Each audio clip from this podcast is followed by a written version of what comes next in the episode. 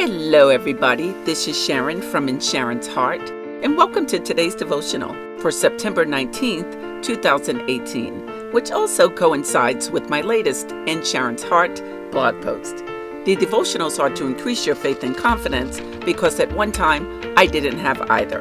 And I want to encourage others that the Lord God will work in our lives when we have a relationship with Him. So stay encouraged and stay inspired. Here's today's devotional which is titled Saved by Grace. But before we get into today's message, there are two new developments I want to share with you. The first is my free FaithWorks webinar I created for those who may need help with their self confidence, self esteem, self image, and faith.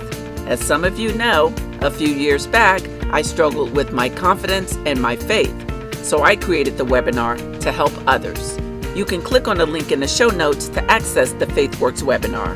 It will really bless you. The next is Anchor now has a way for you to support the In Sharon's Heart Daily Devotional Podcast. To support, you can click the support button on the podcast profile page. Thank you so much for your support. Okay, let's get started with today's devotional, which again is titled Saved by Grace. Isn't it great to be covered by God's grace? We all make mistakes, right? We all fall short. The only perfect one is Christ. So we have to stop that thinking that we can't make mistakes, that we're perfect, that we are unforgivable, and that we can't mess up. Listen, we have to stop being so hard on ourselves, especially when God isn't hard on us. I know how it is to live in regret over mistakes and bad decisions.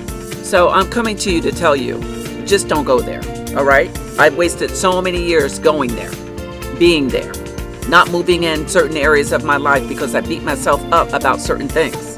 Don't waste a minute of that, okay? We have to move on and we have to move up.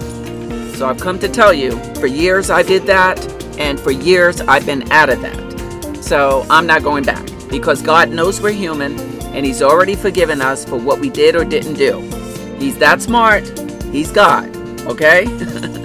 that's why He's the one and only true God. And that's why He has us covered by His amazing grace. That's right. Ephesians 2, verses 8 through 10 is proof of His amazing grace.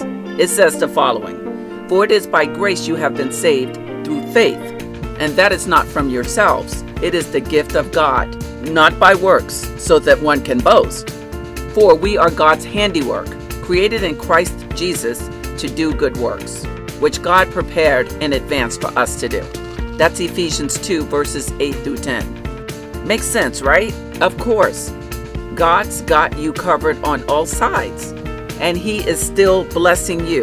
Yes, He's in the blessing business, He's in the grace business. So we can move on it's really okay to do that. Be encouraged, everybody. Be encouraged in the Lord today.